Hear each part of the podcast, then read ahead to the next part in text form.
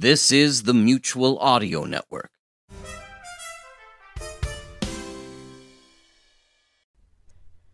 The following audio drama is rated PG 13, suggesting that all children under the age of 13 should listen accompanied with an adult. All right. So, uh, welcome to the next panel uh, here at MadCon 2022. Um, we're going to be talking about the future of diegetic podcasts. Now, before we dive into that, I have the annoying professor instinct, and it will be with me for the rest of my life. Dante, what's diegetic mean? Uh, diegetic uh, deals with whether the sound exists inside of the reality of the scene or is just put in afterwards. When I was a TA, I had to teach Nicely about answered. diegesis. All right, I picked on the right student. Very good. Um, and Dante, why don't you go ahead and tell us who you are? Who are you, Dante? Uh, I'm I'm I'm a guy who does stuff. No, uh, I'm Dante. I just graduated uh, with my master's degree uh, in television screenwriting and production, um, and I have an obscenely specific undergrad degree um, because I went to the same school that Jim Henson, the Muppet guy, went to, and he made it so you can do whatever you want. Uh, I I am a, a horror writer by trade as well as a voice actor. Um, uh, I do special effects makeup and costuming as well. That's that's my bag. Ah, hell yeah. We're, we can get along great, Dante. I also did special effects makeup for a hot second in undergrad when I was uh, a, the- a musical theater major, and then I did an abrupt shift into law. Um, Yep. It'll do that. yeah, it will. I did the other way around. I did that all through undergrad It's a and weird connection between those two, but it's there. yeah. Now I I do um, settlement coordination for a law firm as my nine to five. Yeah, that'll do it. Yep. That does the trick. It's a, I've, I've excited people for like it's just like Felix, right? And be like, you'd be. I'm not. It's not a, an unusual thing. But also, shut up. like, you don't. You don't need to throw me under the bus that hard. All right. So diegetic. Um, we're talking about um, the future of diegetic podcasts. So when we talk about diegetic podcasts, we're talking about stuff like. Um, like Jack of all trades is a found footage podcast, uh, and found footage is one of the classic forms of diegetic media, right? Where everything that you have you are listening to is something that has been found and either archived or is you you the listener are going through it after the fact. Um, it often is a, uh, a device for horror in particular, um, especially because you know whatever has happened has already happened. There is no communicating with the protagonist anymore. There is, it's already, you have a, an, an innate sense of this having happened uh, before you got there. Um, but what other kinds of diegetic podcasts or diegetic media are there? Like, are aside from the found footage and like the Blair Witch Project vibes, what else could we, we could we classify as diegetic? Dante, Uh, uh, you gotta raise your uh, hand. Epist- uh, uh, epistolary stuff falls falls under this. Yes, Um, I feel like it's way more common with like novels and stuff. Mhm. Yep. but like you get you get your uh frankenstein is all epistolary uh, Mm-hmm. dracula is the first found footage but it's also technically epistolary because It is. it's you know it's compound. compiled by the person who published whatever mina Can you say the beginning of what is a explain uh, epistolary is basically like a compiled thing usually it's done with letter like that's the best example of like compiling a book of letters sent between two people Letters Is, or articles sometimes are missed. Yeah. yeah it's basically like written documentation from a from a time that's like put into a narrative and usually Okay. it's a back and forth but i don't think that's part of the actual definition i think that's just kind of You can just have it be one person sending Yeah. letters. That is an option. yeah Um, and so that exists a lot and i've seen that done nicely with like straight up and down the that's what the green brothers have been doing for years and years like dear hank and dear john that's just epistolary youtube videos like Mhm. absolutely. So would you would you say that's diegetic then? yeah i think i think hank green actually exists in the world yeah, I don't, I don't know. I'll be, I'll believe it when I see it. I yeah was just about to say that exact phrase. we hang out too much, I think. Um, uh, so what were you gonna say, Kai? Uh, I was gonna say, like, I mean, it's it's such a easy one to go to, but like, welcome to Night Vale. Like, you are Yeah. a citizen listening to the radio show in this place. You are a citizen of Night Vale, um, and so you're just like sat there. This they're speaking to you, kind of thing. Yeah. Um, yeah. would you say? No, I had a question for you, Kai, because I was thinking about this after the fact. Um, because I originally was like, "Oh, of Being is an obvious example here of diegetic." Is it? Or is there stuff that us, the listener, gets to be privy to, like the vibe and tonal shifts? Because you add a lot of like impact sound that I don't know would be Yeah. Uh, but it's the future. I don't know. Maybe there is vibe music. Like I, it's, the, the the narration I think is like a is like a thing of like this Yeah. is not somebody speaking to anyone. This is just the internal thoughts of a character. Yeah. Um, and there is definitely like score that uh like the first bits of score I did was like, yeah, no, only you're hearing this. This isn't a thing that they're hearing. It's Just Yeah. kind of but like score in the fact that in the way that I do music, so like arguably music, everything's music anyway, but like what what what the layman would always a really bad sign when your band goes. I mean, really, everything's music, and you're like, hmm, hmm, hmm. man, this Uh, fifteen dollars I spent is gonna backfire. Yeah. hard. um, luckily all my music's free uh, but then uh, they um, then there is like in the like last episode and then the episode before that there is like sounds that are kind Yeah. of up in the air as to whether it's diegetic or not whether are they hearing this? Because it is they're in a weird fucking space that like is Yeah. between realities. It's like maybe this is happening. It's just an unexplained phenomena off in the distance. Because i like will slap a reverb on some bit of no input that i've done and suddenly it's like is that happening or is that just an effect? Which i think Mhm. i had a lot of fun messing with. Um so maybe is the answer. I don't know. I you know, that's the perfect possible answer for chain of being is is it? because my, my follow up to that was because my because at first I was like it's a perfect example, then I was like oh, but is it though? And then I was thinking Mm. okay, but if it's sound as occurring not necessarily in the space but to Adam. I think you could make Mm. that argument that, like, as Adam is acknowledging the world around him, like, he definitely has input, sensory input that nobody else seems to be getting. And can you Um, have diegetic that is with narration or does diegetic have to be like this is? Uh, Yeah. It does have to exist in the world. Okay, then So no. think- Uh, it has No, to yeah. exist in the world, but there's like kind of like stipulations on that depending on the media. So like Okay. I'm gonna use my favorite example of this, Yes. which is The Great Gatsby. So yeah. when we're discussing the novel, in theory, Nick's like narration is and like technically this isn't like a real example of diegetic because it's just it's written as a plain novel, it's not written as whatever. Sure. But if you read it as his account or his inner thoughts, that is literally happening and it's his perspective and it exists and it's there. But then if you watch the 2012 Baz Luhrmann version, which I really, really enjoy, that narration is no longer diegetic because it is put over top of scenes that it's not actually in.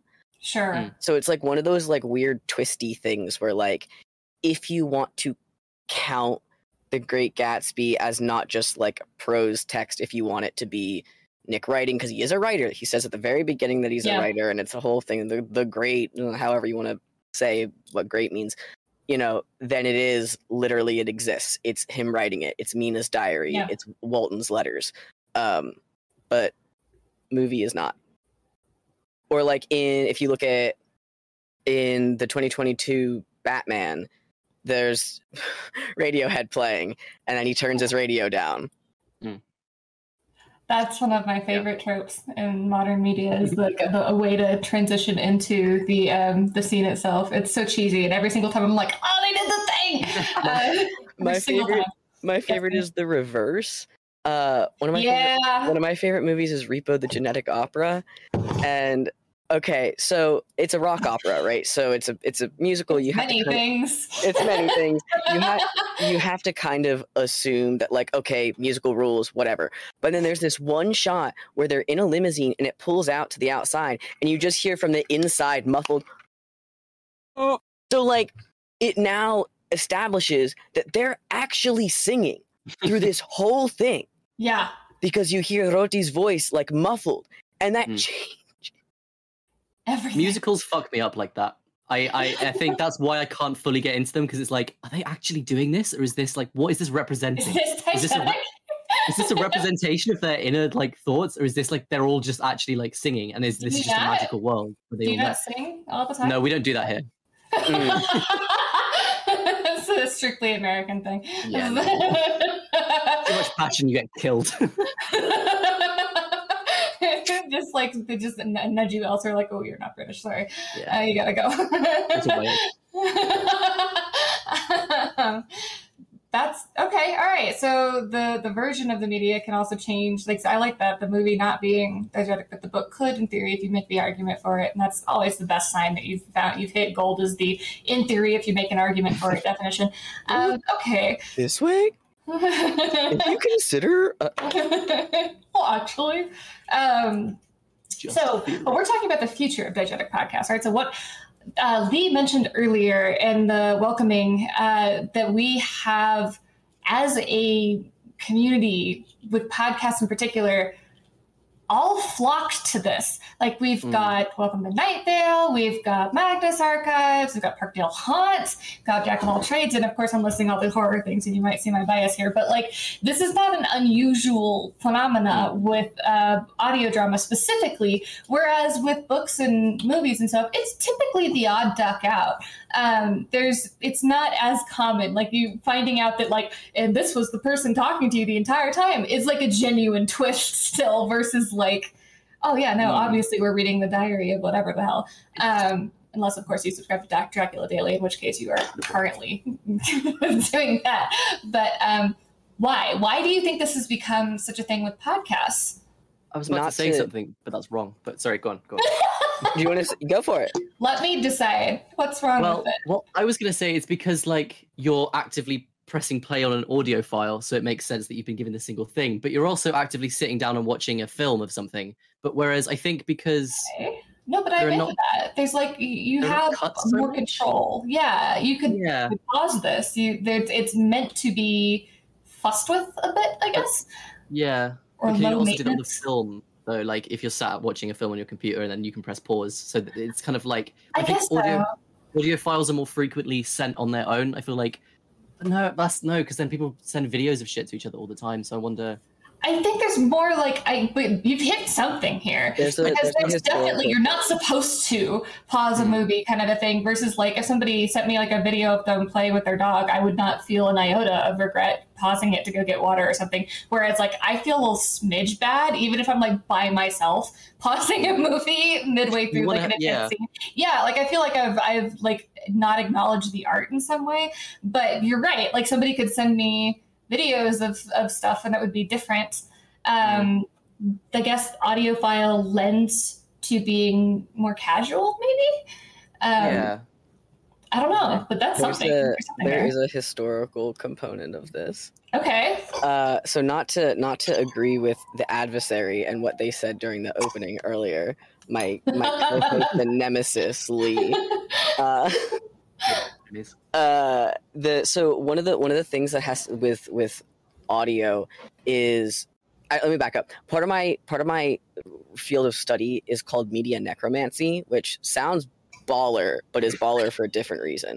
Uh, it's basically like taking something and ripping it into a different medium so like Okay. taking taking the novel war of the worlds and making it the audio drama taking the audio drama and making it the movie right and then like Sure. dealing with like interactive fiction and how stuff like that Mm. develops but audio is always the first thing in our homes uh it's the most intimate form of media so like not to be that guy but like from the beginning we sat around the campfire telling their story but like the first Mm. thing that we put into our homes is that whether hmm. it's someone you know reading the letter from your cousin who's out of the country or getting a record from someone in the war or the radio being in your house that's the first thing. And then it hmm. becomes Oral okay there's stuff. movies in the cinema. Okay now you can have tv at home. Now this.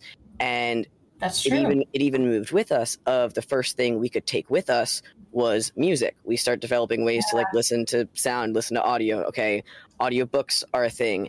And then one of the first thing we ported onto you know phones as they became like mm-hmm. ubiquitous in life was being able to listen to music and being able to listen to audio. And yeah. that went directly to podcast because it's iPod cast, right? And there's that whole lawsuit nonsense about it. And so there's a specific type of intimacy that comes with like in the home, in the hand, like this is this lives here. Mhm. That it's it would be a little weird if it was just like I through my phone that I am listening to, I can hear an entire world versus through my phone that I have, I can hear my friend talking or I can hear Yeah. you know a, a song that you know someone sat down and recorded like music we know Sure. someone sat down recorded produced it put it out and we can get to it if it's like the way television works is we're just seeing a snapshot and so there's like a weird sort of like we have a difficulty buying into it because it's intimate and it's in our homes and it's with us and it's like a Yeah. Okay, so our suspension of disbelief is going to be of a much higher standard. Uh, like we're we're less willing to excuse that um, and need to be a little bit more convinced. That is actually kind of the route that I was going to go when Lee. Like I had to stop myself from from diving into my feelings on why uh, indie creators tend to lean towards that. Um, but my my first instinct was we're critics. We're critics of art. We have been consumers of art, and we're like this is very much indie produced, so this is not based off of big budget stuff that we think will be most mass pleasing.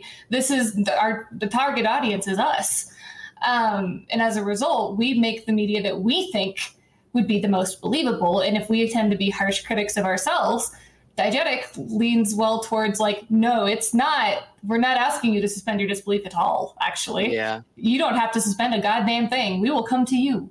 I mean that as in it's like a defense mechanism. Like, well, if it's, Almost, it's, it's, yeah. a, it's a real thing, so like, what do you you know? what I mean? Is that like as in so the quality of like the well, yeah, is that is what you I think so. Yeah, no, I think that's. I think I hear what you're saying, and like, because we're going to have a much higher standard for what we are willing to believe out of the stories that we produce, um, and Okay, like, yeah, I mean, like, it's like when you were telling me forever ago about like how much thought goes into the sound effects in the background of Chain of Being scenes, and you you have to like stop yourself and be like, I spent like a week on this like sneeze that no one is going to notice. you of someone like hammering a nail into a wall. It's like, yeah, everyone really cares about that fucking guy putting a picture on his wall. Yeah, nice one, guy. That's why the episode is two weeks late because there's fucking hammer noise, isn't it? yeah but i bet it was a good fucking hammer noise Yeah. It was. It's very good. But like that's what I mean. Like so, in, because when you listen to your own media later, you're gonna hold Yeah. it to that standard. Whereas if you listen to, if I sent you like, yeah, I recorded this podcast, it'd be really weird if you're like, yeah, the EQ of the hammer guy in the background kind of shit, actually, um, Yeah. and I can no longer believe your story. so Is it is it bad? I kind of want someone to put that level of critique into it, though, or is that like Oh. a weird? Is that just I- me? I'm gonna I make want you to make that. a I want you to make a supercut of just all the background noises you think Yeah, no right. one hears and just upload it with no comments. Say, Yeah. like exact same show notes, whatever. Just chain of being minus the chain. Just being. Um, but that that was my theory is that we were a harsh critic, and because we don't have any uh, Mm. studios or producers te- like beating that out of us and saying I don't care, produce it. I think Um, in that same thanks. vein, like quality and ability is part of it as well. In Mhm. that, like, if you look at, uh, for example, uh, Magnus Archives or like the web series Carmilla, they're mhm. both they're both very cognizant of like what on their budgets and abilities they can actually like quote unquote show or like yeah, sound. yeah, And so like part of the reason it was on the tapes in the beginning in Magnus Archives was just because it was audio quality. It's you put that filter on and it's fine. Carmilla, you don't have any of the action scenes right in front of you because they can't shoot can't them, right? So yeah. they just they set it up as this real dead to camera thing. And so when you make it like you literally have to be able to record it, you kind of save yourself a little bit when it You comes do. to certain things and are able to like drift also into that like narration realm. So I I also write for the Gray Rooms. Um, I had written like an anthology episode for them, and I'm helping write season five. Yay! Everyone get hype. Um, and one of their things that they really like is just you know because it's first person, so they Yeah. let someone get into these really like descriptive, like horror monologues that you wouldn't get like if you just did all the sounds for it it would just be a lot of slurping versus like you know you can get really into the, like the na- knave to chops viscera Just the sound of me with a Slurpee after 7-Eleven. Actually, I'm sorry, guys. That's not me. exactly Yeah. so it, it gives you the it gives you this ability to sort of like exactly how like a a, a novel do that interpretive filter of like you're not just experiencing something that scares you, you're experiencing somebody else's fear as yeah well. and it's it's that thing of Yeah. like I know some people talk about horror novels don't get to them because they're the one reading it. It's Mhm. right that bridge, which first of all, bullshit. Fuck you. It- You're bad at reading. Man. read Rebecca and come back. Yeah. Tell me, tell me what you feel. Ca- Caitlin R. Kiernan would like a word. Uh, but like with a podcast, it's very much like, Just one word. That's all, Hey. all she needs. let me let me show you something real fucked up, baby girl. Like it's just Hey, kid. you know, you can't stop Yeah. imagining. You're not reading it. I'm telling you about it. My skin is off. happening to you. The adversary. Hi, Lee. Bullshit. um, that's actually a very good point. And like uh, when so Jackie and I, way before FN existed, um, well, I guess not way before it kind of all snowballed, but um, we decided to make a podcast, and we decided to do this for funsies. And we thought this will be a great hobby that we can share together as as buds. Uh, new friends that we met at work. We didn't think this was going to be a big deal. anyway, and um, it's, it's turned out all right, I think. Um, so we decided to make this uh, podcast, and it was, and I've told the story a few times before. So if you've heard it before but, uh, from listening to multiple uh, FN events, I'm sorry, you're going to hear it again. Um, Jack of all trades was made based off of a joke of me not understanding the Magnus archives. So I have there's something like chemically wrong with me that like my fear reaction is delayed enough that like it no longer has the intensity of like a flinch reaction. Um, phenomenal for leadership positions and shit because I'm unflappable possibly to a worrisome extent but like uh, it means that like when the fear does settle in it's more of a slow creeping like terror rather than an immediate sense of horror um, and that's one of the big reasons that I it, it took me forever to understand horror as a as a medium because I wouldn't wait. I would sit through there and people would be like, wasn't that terrifying? I'd be like, not really, because for me it was delayed.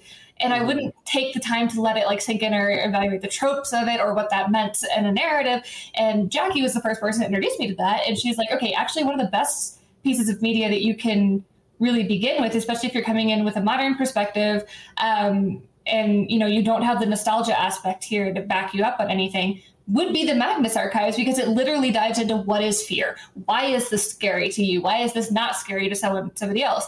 Um, and it will eventually hit something that you are scared by. Um, and which but it, it meant that um, jackie who knows me very very well knows that i will um, immediately go find transcripts and then read the whole thing. And i will like i read much faster than i listen. And so i will just inhale that stuff. And, uh, I do this with video games, do this with like, I, I will read the Wikipedia for a book because I thought, like, oh, I needed to look up the name of something, but while I'm here, and like, and the spoilers don't bother me, to be clear. And I, I'm one of those people that real. they're not real. real. Uh, there are some instances like Outer Wilds, don't look it up because it's genuinely a better experience, but it won't ruin it. It's just it makes it better to explore it. But I've I've I've maybe two or three examples of media and that that I genuinely believe that that is like part of it. Whereas like if it's just a surprise or a twist in the end, I don't think that that's ruined uh, necessarily. I always Um, find I- myself anticipating it. I find it more exciting. Yeah, like, I There's do. a- there's a study my about you pick up this. Little stuff too. Hold on, there's a study about this. Let me pull the let me pull the article real quick so I can actually talk Please about do. it.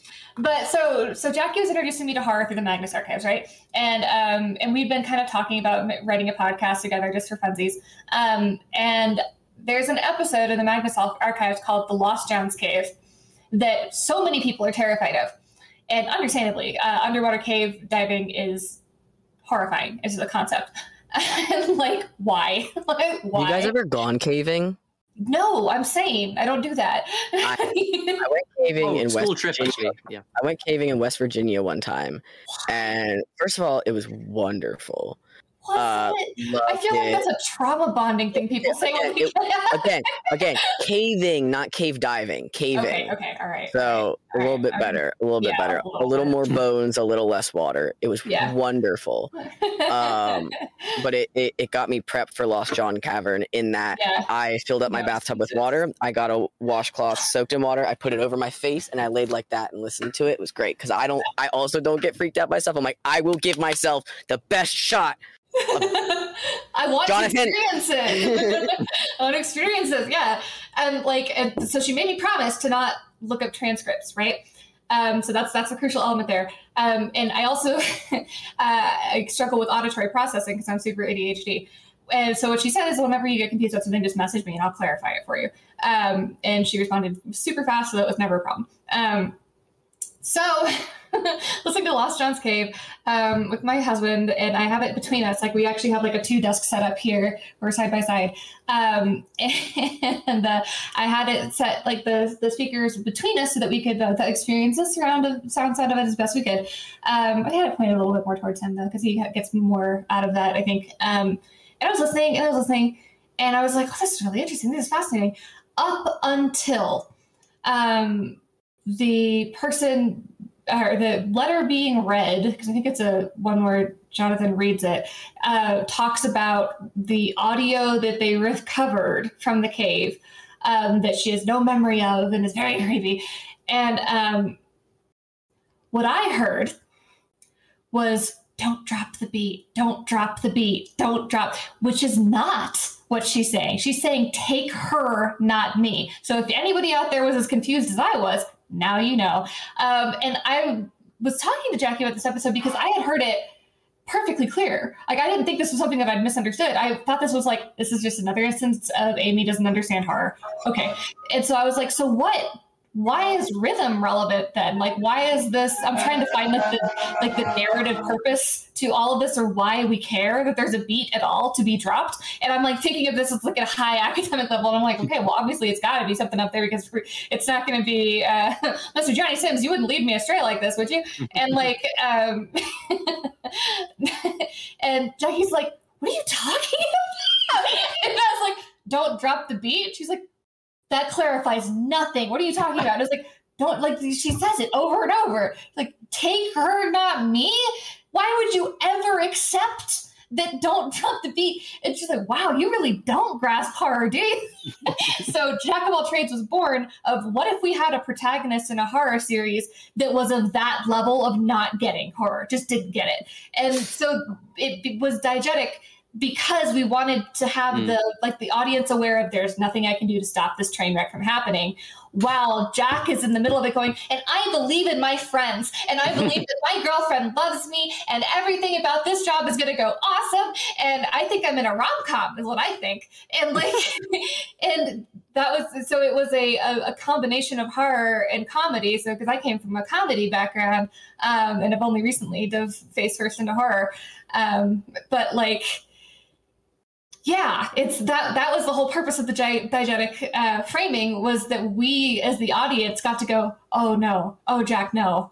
Oh honey no. And um, that that made it so much more visceral i think to be able to experience what she experiences with her without any extra information and still know like oh she's just kind of dumb.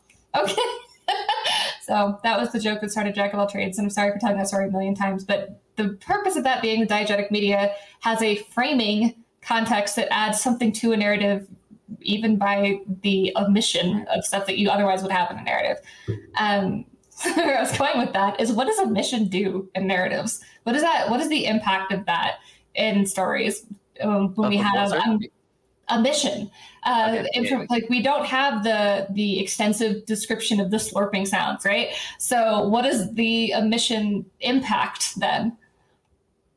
I so i personally there, I feel like there's a couple answers to this, and like the the right up front one is like it gives the listener room to do whatever, right? And that's where fan fiction and speculation and whatever come in.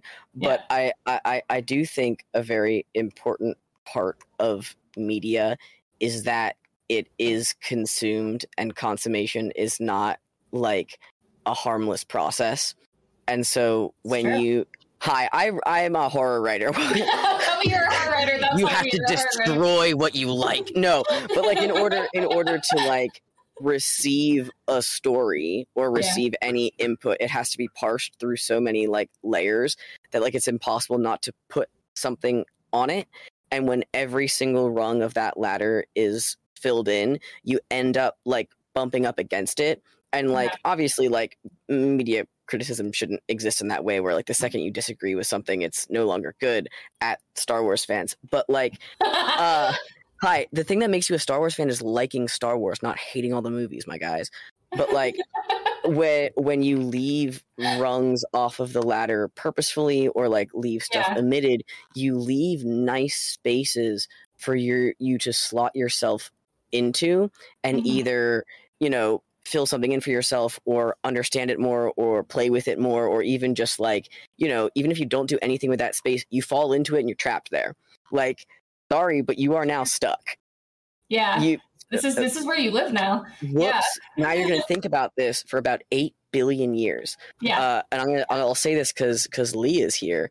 Uh, we are streaming a video game called Sherlock Holmes Chapter One, made by Frogwares. It's game of the year every year. It's incredible. It's Sherlock Holmes for people who like Dorian Gray. That's the premise of the game.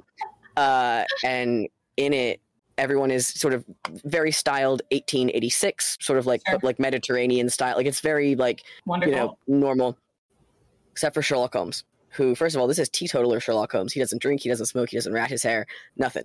He doesn't do anything, no vices. He's 21 years old.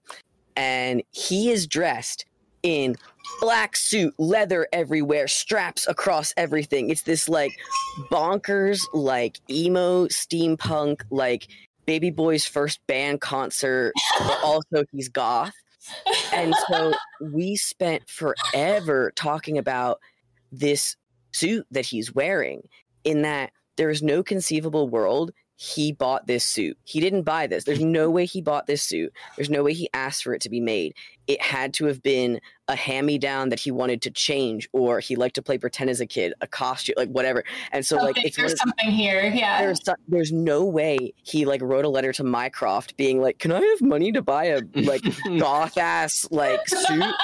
He didn't do that. Absolutely. Say yeah, no it's, more. I'm gonna look so fucking hot. Everyone's gonna love. Like he didn't do that. He simply he doesn't give a fuck. And so we spent, you know, probably more time than it takes people to complete this game just discussing. So why did he do this to his suit jacket? No, but legit, that's like a good question, and I that's one of my biggest um, uh, the reasons I love costume design.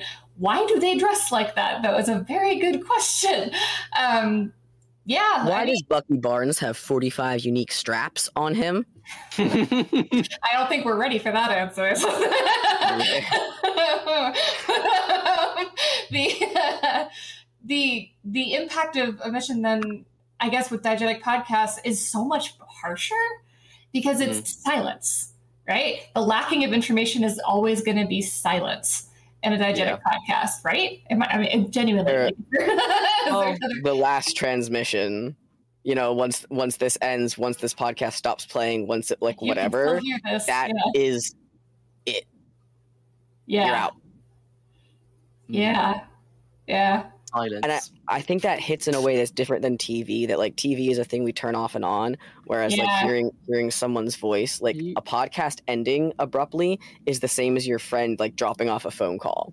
Like yeah. More worrisome. and, like something happened. yeah. I didn't end this. this in, this like, a weird way. my control yeah this is not i didn't expect this to be the way it is yeah Can you re? I think the two glasses of wine have got to me. Can you? I've lost the thread a little bit. Can you reiterate what the the what do you mean by like omission and then silence in terms of? Can okay you just like so- explain that to me. Yeah yeah, yeah no i got you um so in jack of all trades right um we are hearing the recordings from her keystone right Okay. um, for those who've not listened to Jack of all trades, why? And two, um, the, the keystones are basically like a Swiss Army knife necklace thing that also act as a uh, monitoring because it's you know the enemy is always capitalism. Um, once she's hired, so it's for legal purposes. Her boss says to have recordings of all of her interactions with tenants on various Acades properties, so that if anything were to arise, they could, of course, treat it appropriately. Um, and uh, Jack, being the trusting soul she is, goes, "Oh, that's so nice that you protect me." And. Um, um, so we, the listener, are listening to Keystone recordings, which are activated by I think I said somewhere in there when I was researching. It was somewhere between 15 to 30 decibels of sound. So, like, breathing won't do it, but like if you cough loud enough, or if you say something and it's sustained enough for like about 10 seconds, your keystone will just start recording automatically. Um, so That's when a we're great mechanic, by the way. thank you, I thought it was pretty clever. Can we Um, get a super cut of every time Jack coughs? Every single cough Yeah. across the entire span of the show. That's actually all of season two. It's just Jack has a really Good. nasty Yeah, cold. Um, um, but the uh, uh, yeah, so the keystone it, it is a it is a fallible object. It's it's it is an, an inanimate object, and that does have impact. The um, so what we're listening to is her experiencing it in real time. So there's not even like the um, like I guess the Blair Witch effect of like you cut it and then we're gonna come back and like or whatever. Uh, like there's or uh, God, what am I thinking of? Um, Marble Hornets. Yeah, I'll remember Marble Hornets, Mhm. um, where like the the video would end abruptly midway through, and then it would like come to static, and then it would be clearly a new clip started playing, but it was still something that they the, they the creator paced in a way. Um, whereas you are listening to the Keystone recording. That whole recording is that whole recording Sure, Um, yeah, and those those those instances of sound were close enough together that that got all uh, tossed into the exact same file even if the keystone like went to sleep mode for a little bit Yeah.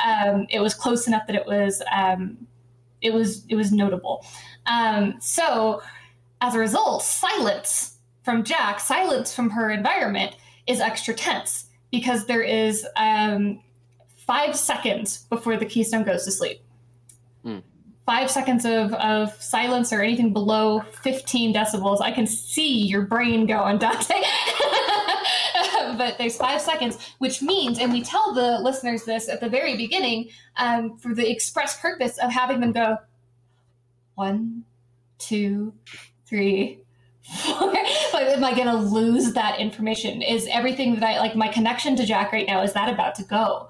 Okay, yeah. Um, so there are uh, so Jack of all trades is a, a comedy horror, um, and I will warn we deliver on both.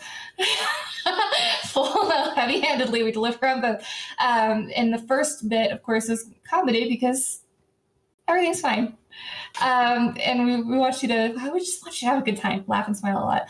Um, but then there are instances where Jack is trying to run and hide and stay hidden. And that omission means that we, the listener, don't know if she's successful. We don't know if she's nailed it or not. And five seconds of silence could mean a lot of things. Um, her keystone is registered to her, which she never questions why that is a thing, um, or what that means, or why it seems to pick up on her sound specifically. That's odd. But Jack is like, that's what neat things we can do with technology these days. Gotta love her. Um, so that's what I mean by omission.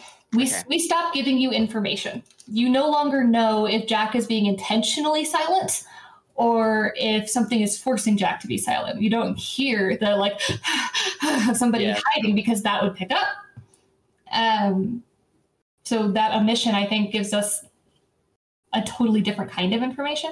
Um, and this was something that Jackie was trying to teach me about about horror. That omission and over information are key elements to comedy that translate really well into horror too. Um, of like to not telling you the context of something and then slamming the context home at the end really usually brings the joke home.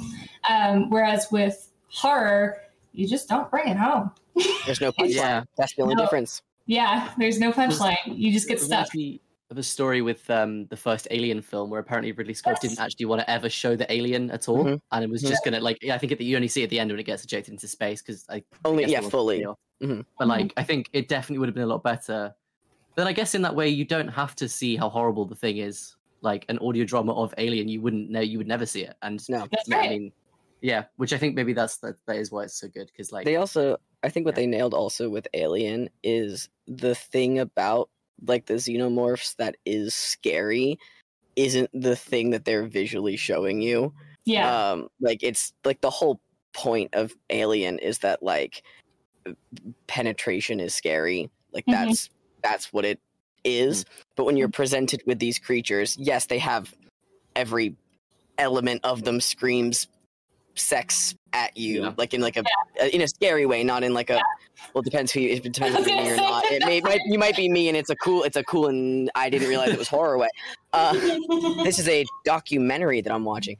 Uh, but the thing of like you know your brain will tell you like oh big big scary monster big teeth the hard hard hard carapace you know second mouth whatever and so the thing you are seeing, yeah, yeah. Uh, Tony is saying it's Giger's whole state. Yeah, so like the thing you are seeing still isn't the thing that's hunting you, Yeah. and Yeah. like that hits in like a great way of like a. And I think that's something that like uh the movie without narration does quite well when you have the first Yeah. person take the like the face hugger. You don't get like a statement of that guy being like, "This is what it felt like. Here's how it Yeah. did." So I Um, have the world's worst Wednesday, guys. Yeah. you just get on and then silence yeah. until it's not. Yeah. Because like the only thing scarier than omission is when you come back from it and have Yeah. to deal with the aftermath. Yeah. So There's, that's a wonderful. I God, I wonder. You know, I wonder. I wonder if the, one of the reasons this is so big with audio drama in particular, and this is something I harp on a lot when I'm directing scenes, is that you only get sound data. That's it. Mm. There's no, and mind you, we don't think about like you know, touch, taste, smell, or whatever when you're going to a theater, but it's there. Like this is all part of like the atmospheric build is something that is usually very intentionally done. If you have a set designer that has any merit, but like the you, this is this is a whole experience sensory wise for you. Whereas with audio drama, maybe that's why we're pickier with them too. Of like, I don't buy it yet. Yeah. I'm just listening to this. I am sat here on my couch. Why do I need to be scared? Why do I need to be laughing at this? Um, maybe Mm. that's why it lends well to diegetic because we can omit so much easier. It is think- so yeah. much harder to do an emission in like say live theater. Like we just you just stopped. Like that didn't seem like a, a thing was omitted. It seemed like you fucked up. Yeah, Like, it doesn't seem like an intentional thing. Whereas with audio drama, all you have to do is stop recording, and that doesn't really sound all that different. And silence is something that can very much be intentionally placed in stories, so people aren't going to immediately go like, "Oh, is it fucked up? Did I mess up my Well, computer?" The, the, there's a, like a rule like which was what we were taught in like sound for screen specifically but i think it, it does apply that like don't don't ever like like you're not really supposed to have like total zero decibels at any point during a thing you're always supposed to do some sort of room tone even it's like Mhm. you're never not hearing anything in your life ever even if you're in the fucking sensory deprivation you can hear your own heartbeat and the if you're in Yeah. the like water tank like you're always listening to something so i think it is that kind of like discomfort of if it actually drops to zero it's like oh that's weird that's not nice That's not good. Yeah. yeah but i guess but then well here we go this i always end up going in circles with this thing about silence because you then if it does drop to zero decibels you are then just hearing the sound of the world around you in the headphones and the That's kind of a visceral reaction, right? Is it Amazing. is it is it's a, a story that is pulling you and Mm. pulling you in and then slam dunking you back out. It's the, Yeah. it's the drop off too. Like, I feel like this is something that's specific to things that are like in parts, whether it's uh, Yeah. episodic or novels or whatever. Is that like a movie? You you top to bottom, and however it ends, that's the end of it. But yeah, if you're doing a series or something that's episodic, you are just left for a second and not expected to just suddenly continue with your life. There's more to go, but you Yeah. are now thrust back into like yeah, it is now dead silent and you're on the subway and Yeah. you're no longer on the Hephaestus and you have to, you Mhm. know, whatever, you're, you're you're suddenly there again and you have to pick it back up. Like you have to Mm. make the choice to I do like that. I Like, like it's make the choice to do that. That that's a that's you are very will like this is something I think about a lot as a participating horror person. Yeah, is when it's episodic horror, you are continuing to put these people in danger. if you if you stop Yeah. listening, if you stop watching the TV show, whatever, this It's is different the than a movie. You Yeah. say you're, they're done. They're done because they only exist as you're seeing them. Yeah, And if you watch the next episode, that's on you. But if it's if it's diegetic, then and you're listening to this thing that's already happened, Then it's already something happened. has happened to them, but you don't know what it is. So it's I guess is it? Yeah. And don't you I feel guilty for know. not bearing witness to it? yeah. They died with no one to mourn them. Listen to the death rattle, coward. There's our thesis statement for this pod, for this particular. I was Listen gonna to say that's death that's you so uh, coward. monochrome heavy metal band. Yeah, Listen to the death rattle count. that's our first song. Our first, Yeah, yeah. our first song is called "Listen to the Death Rattle, Coward." Did you do long distance heavy metal band? I'm sure. I I'm think sure you could. I might be a part of this. I know I've got like pastel going on, but I feel like it's every You group it is one Like, it's off, right like length. you need the one. Yeah. yeah. Yeah. It's, it'll be fine. It's perfect. Absolutely. I'll I recently just had to record a bunch of screaming, so I'm down. Perfect. Yeah. There you go. It was- Um, Where were you like three months ago? I was doing I was doing the sound design for a like a post battle scene. You know, like in medieval times, they just go around and, like shank everyone to death. Like Yeah. people. I was like, does anyone have any good screams? Because all the fucking freesound screams are shit. Well, I- You're horrible. Yeah. I just, I yeah, I, I just recently got got uh, murdered by a, a whole demon. It'll be out soon. Oh, that's nice. Uh, at least it's a whole demon, not like you know a fifth of a demon. Like, come on. It was in my brain. It was very terrible. It was great. I was 16. Yeah, it's fine. All right, so Tony's asked, are there any good examples of blending diegetic and kind of your standard audio drama? And well, I'm going to lob this one at Dante because I have a hunch that he has opinions about blending diegetic and anything non-diegetic. But my, I'm gonna I'm gonna preempt it a, a little bit um, using my my mod my mod powers here and say um, I think the moment that you blend it, it's no longer diegetic, right? I think it's one of those things where it's it's the buying in, right? Okay, okay, I, right. I feel like I feel like so I'll, I'll, I'll I will use the gray rooms as as an example Sure. here. Um, the way the gray rooms works for anyone who hasn't listened to it or only listened to like early seasons because like it ha- it has changed significantly. When you listen to like the first couple episodes, it's like this is tried and true like creepy pasta like you know if that's your thing that's your thing. If not it's not. But like over the seasons it like actually develops into like a quite effective uh horror show. And the way it does is it has frame stories and door stories.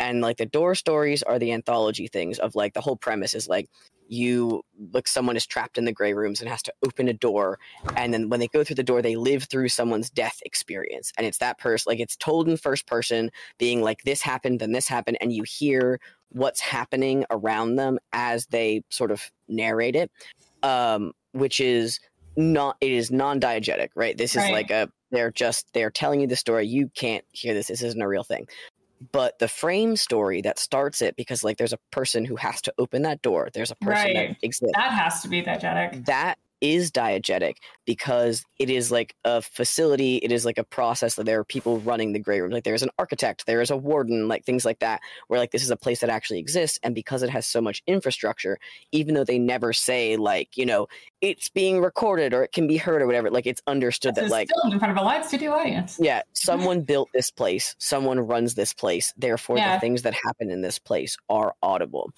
Mm. And because the way Grey Rooms works is that you have your frame story and then they open the door and go into like whatever their room is. You already have bought into it. Like you're already sold Yeah. into like the I'm here, I'm love with you, and now I'm just gonna come with you. You know, and I so like like I. I feel like some po- I feel like podcasts could play a little bit more with like transitioning out of like starting it as like you know audio log da da da da, da and then just you know "Oh, I have appointments today and then you just keep going with that person throughout their Mm. day and you know, Yeah. they do not still have their voice recorder out but you still like you already sold You in don't go to like Kroger and Yeah. be like, and these peaches, I feel like are a metaphor for I'm not our Lee.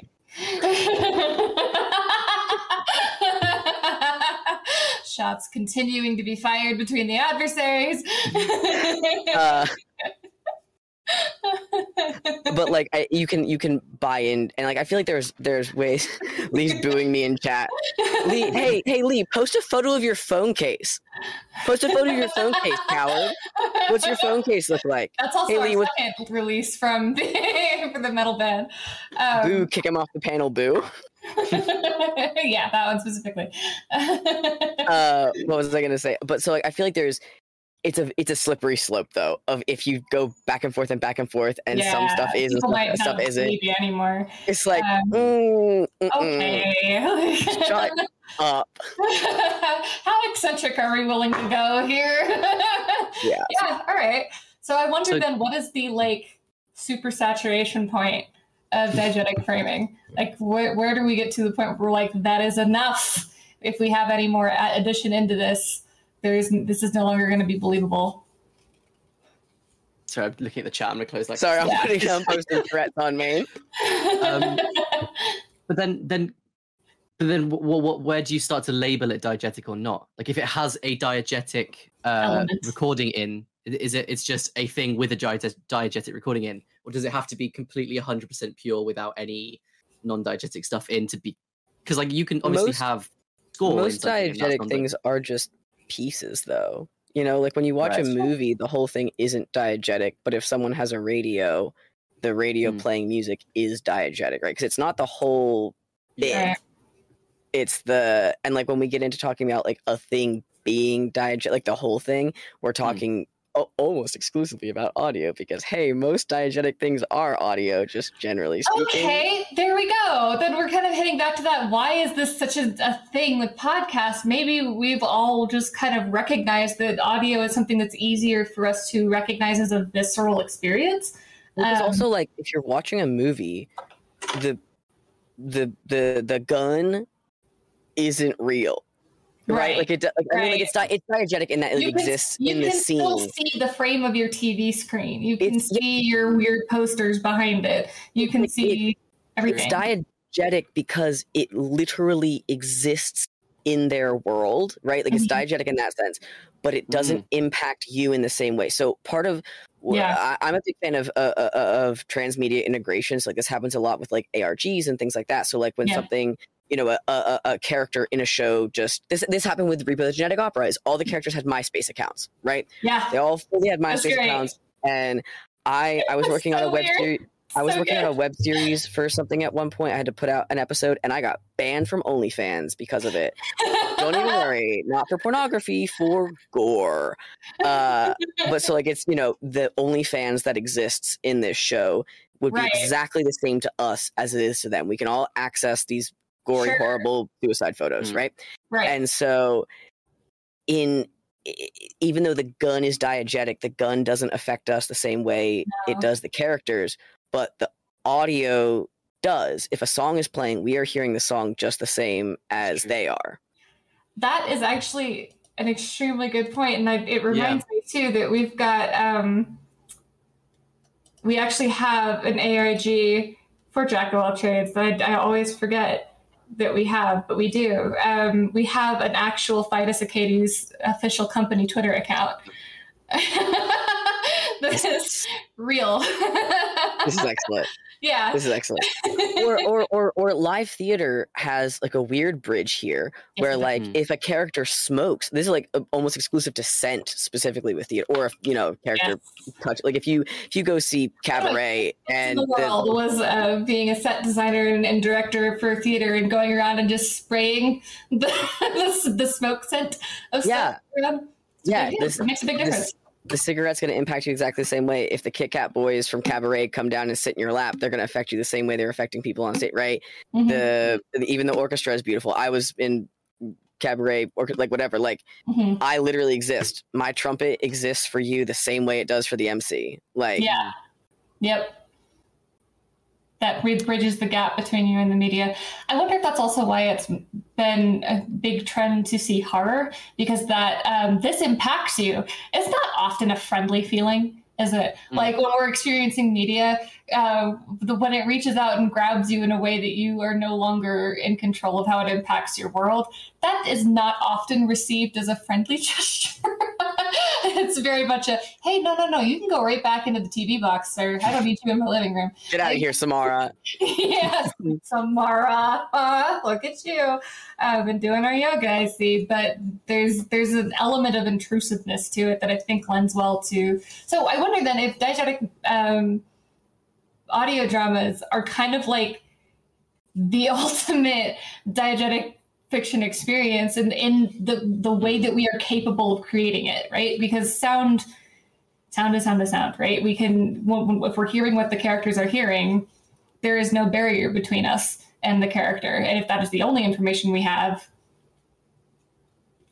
then that's th- that is the truest possible relay of information um, it, it changes dramatically based on how you're receiving it too. Like yeah saying it is. Like if you're Night Vale, you are listening to the radio, like Kai said. You know, yeah Kakos Industries, you are a shareholder receiving the, you know, uh, uh, up, updates, whatever it happens to be. you Yeah. know, versus Wolf 359 is less of like a intrusive, scary spookum where it's like it is fully canonical that it's recorded. It's you know the sound is diegetic, right? This is actually happening there on a ship, but it's not the same like put into your hands yeah sort of thing. yeah that is true.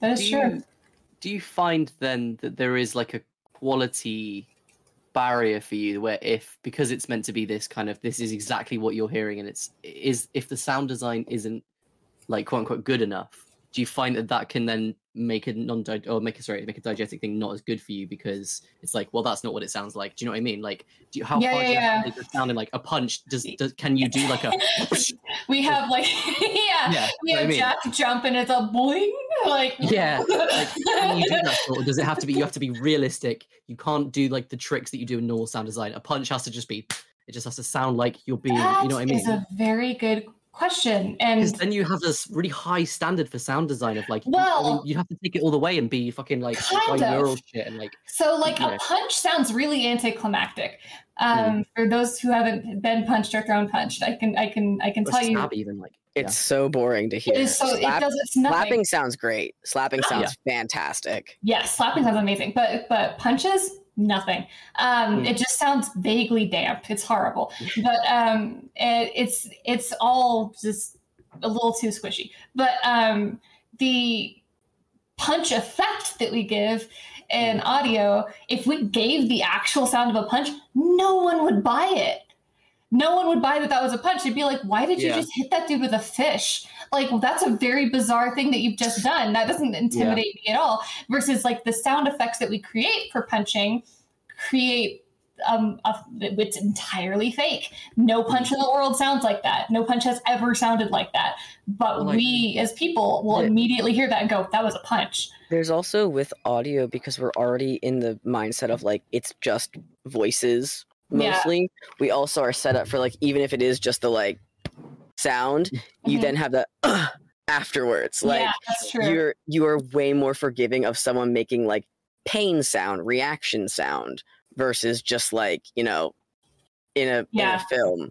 You know, But exactly, Benoni. That's that's exactly what I mean. Is because Caillou said realistic, and that was the thing that I was atta- like I was latched onto of like, is it realistic though, or is it You're- still like a yeah. hyper high standard of quality? But I like I wouldn't necessarily say realism. I mean, the, the standard example is the the lion's roar. That's not what lions sound like. I have worked with But both lions yeah. and tigers, and that is a tiger roar. Um, but lions sound stupid as hell. Yeah. They sound same with like what bald eagles. Bald eagles also sound dumb. oh yeah isn't it they use a red no what is Yeah, it? it's a red-tailed It was a hawk. diff- yeah Mhm. that's it yeah yeah Yep. um but then i think hawks are when, when i said like realistic i meant as in so you're using like quality, yeah.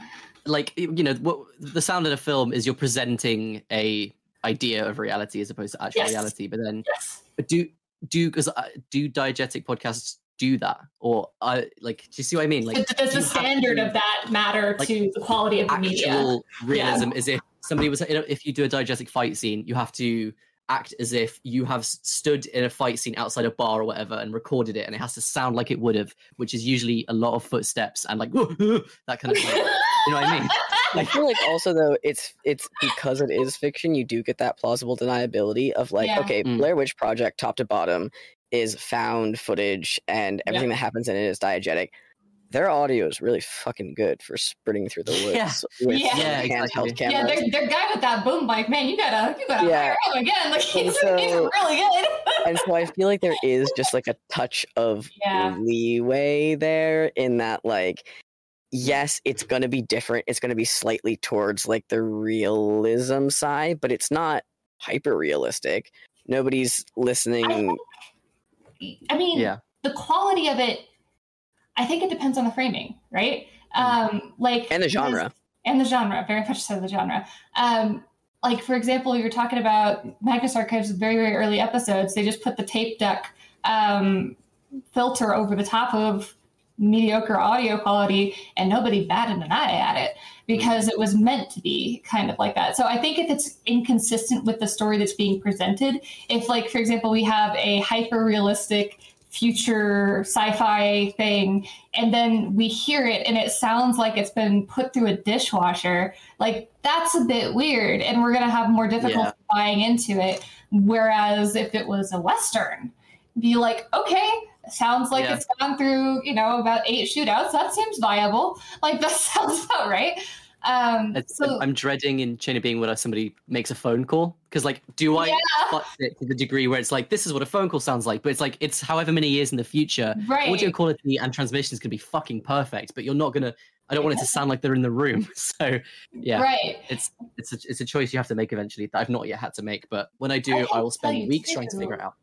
The Yeah. uh, one of the big things that drives me nuts with um, audio diegetic media, and I know this is probably only a me a me thing, um, so do not apply this standard to anybody. I'm neurotic enough that this is a, a thing that I notice. Um, blocking. Um, I Mm. my my original uh, artistic endeavor was musical theater. Blocking is my bread and butter. I know where everybody should be at any point in time. And so I track things and I think in like the 3D space a lot. And that's just kind of how my brain's always worked. So with Jack of all trades and with um, Midsummer's Quarantine, weirdly enough, which is also diegetic, actually, now that I think about it, um, and not horror. There we go. Now we have an example. It is definitively not horror. um, but all of those are have blocking as to where the microphone is at any given point in time and relative to where the other characters are. Um, because I pay attention, me, I, Amy, pay attention, and I go, You were not on that side of the room two seconds ago, and I did not hear any air motions that you were turning. I did not hear any effort. I heard nothing. We are still facing the same direction. That motherfucker either needs some footsteps or to stay put. And like, so that's something that I follow very closely um, to for immersive stuff. If I'm meant to be living through the microphone, so to speak, um, I, that paying attention to that is something that I can't really get away from. And I thought that was actually a wonderful thing about Chain of Being too, and when it is immersive, that one guy hammering a nail in the background is exactly where he is the entire time. When Adam passes him by, you can hear it, and like that. That is so cool to me, and it is immediately drags me into that like way beyond the point of suspension of belief. I am now willing to follow whatever the hell you throw at me. So with stuff like I think you can increase your quality in ways that have nothing to do with the actual audio quality is what I'm getting at. Um, Yeah. If your blocking is solid enough, you could make it sound like you recorded it on a tape deck. Um, but it's in the sci-fi future. So long as your blocking is believable enough, people will be like, "I guess something happened to the files between now and then." um, Must be my headphones, my Right, 21st yeah. century headphones. Exactly. Yeah. Um, ooh, there's Is that why it's a bit of a why so many horror podcasts? Oh, sorry, sorry. I was gonna say, there's your excuse for the telephone calls. Yeah. Kai is like, oh, it's your headphones. Actually, Good evening, listeners. Your headphones You can't pick wrong. up the quality of. Just letting you know Yeah. now. Fuck you. Let's see if people's brains couldn't. So it's your fault if you think about it. It's your, everyone here can hear it perfectly fine. You're the odd one out. You should feel bad about it. Anyway, this That's episode is sponsored by Raycon. Yeah. Um, is, is that is that why so many horror podcasts have that, or like even just like, well, yeah, so many so many of these podcasts have like, it's almost like a meme at this point. I was I was making the joke with my um, housemate that like. You could. There should be like a shared universe of like horror podcasts where everyone just has tape decks. Like they they never progress past tape decks, and that's why everyone uses them in everything. Like, I, is it, is it use it because it's such an iconic thing? And if you do take liberties with like realism, whatever that means, yeah. once you put the tape deck thing, it's like, oh, this is a recording, and so then it kind of like is a very easy way to go. I Oh, look, think it's a recording. It's okay. It's, Yeah. it's the You don't- same as you like don't have that with analog. the- It's like analog horror, pretty much. Yeah. Like Yeah. where you can you can instantly make footage found Also- by putting CCTV lines on it. You Yeah. know, that is true. which CCTV cameras now do not have those lines. They are government drones looking in my window. Okay, yeah. hey, bud. Um, but yeah, it's the the tape deck also has um, this is this is a, a foley thing that I'll Mhm. touch on briefly before we we should wrap this this up. But um, we foley artists and um, any sound designer or music designer, anybody who's trying to create an atmosphere with sound. So again, touching on the musical theater history here, um, there's a vibe to sound. There's a reason why some things are pleasant, some things are not. Um, I am willing to bet that Kai knows way more about the, the actual information about that than I do, but I know that at a baseline, some stuff sounds nice, some stuff doesn't. Um, and typically, the more mechanical a sound is, the rougher it'll be because it's not designed to sound nice to you. It is it is a sound that is a product of whatever is happening, um, not an indicator noise. So tape decks don't have um, indicator noises that have been designed. Those are all mechanics. So if you are hearing the click, you are literally hearing the the gears of the tape hitting the mechanism that is stopping them from moving. Um, you are hear, hearing the magnets shift around in the little plastic box. Um, it is a very mechanical device, and as a result, there's nothing about it that has been designed to be pleasing. Yeah. Whereas if, say, I recorded this on my, I don't even know if iPods had recording, and I don't think they did. Oh, did. trust me, they did. and for cool. you could control, I guess would be the way. but um, They I- did. Oh yeah. Down to the down to the uh nano with a scroll. You yeah, I did because I did record stuff with my nano. Um, but like, it's still like a like like it doesn't sound like I'm running for my life here. I'm never gonna see my children again. Like it's gonna. You know what? I was just thinking actually, there kind of is. The kind of the equivalent of that in in the and the, as you were describing the mechanical thing of like undesigned. But yeah, But, like when you like pick up a like w- when I'm recording with a Zoom, the fucking worst thing. Well, it's like a field recorder. The worst thing is like the like movement sounds on the mic. Like you can hear your hands on the outside casing because the vibrations are going through into the diaphragm. So there is no beep when it stops, but you know I literally yeah, exactly. Like you know I've picked up the mic and pressed stop because right at the beginning and the end there's a and it always does the exact same thing. And like yeah, so I think that might be the modern equivalent. So yeah, but it's also tapes sound cool. It's iconic, you know. Is Yeah. sexy. yeah. That's what we'll, we'll end there. Why tape recorders? They sexy. Sexy. it was, it was as you were saying, like, oh yeah, mechanical noises, they're not meant to be like, or they're, they're not pleasant, they're rougher. And then inside I went, maybe there's something Yeah, wrong with it. 'cause I fucking I'd like love to- mechanical noises. Call call the call the conversation back to why does Bucky Barnes have 45 straps? Because mechanical noise is sexy. Yeah, Yeah, exactly. exactly. exactly. that was the whole reason for the arm too. Get that arm moved. Just Yeah. Whoa, mm, the articulation joint. woof. That I wanted to talk to the pro, the prop maker there and ooh, have some interesting conversation. Anyway, Hey, same. anyway, mechanical shit hits different. Is where we're gonna land on that. Literally. I play the sounds of fucking machinery to go to bed. Motors and I fucking gyros. I used to listen to Because a analog fucks. There's our there's our third track for our analog fucks. I used to listen to a, a, a Soviet submarine ambiance to fall asleep Shit. because it was just enough like empty dead sound with like bing, bing, like activate my like it was great. It was fabulous. I'm better Right. now. Doubt. Um, we're gonna have our dinner break, and we'll be back at uh, 7 p.m. Eastern, um, 5 p.m. Mountain if you're in my range, and uh, 4 p.m. Uh, Pacific. Uh, we'll be back to talk about the future of scripted audio drama. All right, guys. See ya. oh yeah, it's starting at 12 a.m.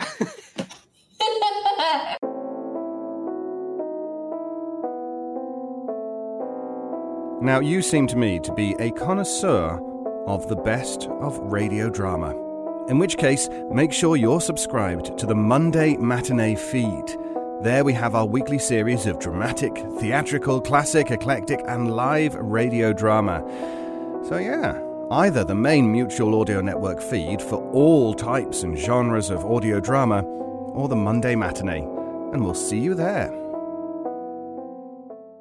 The Mutual Audio Network. Listening and imagining together.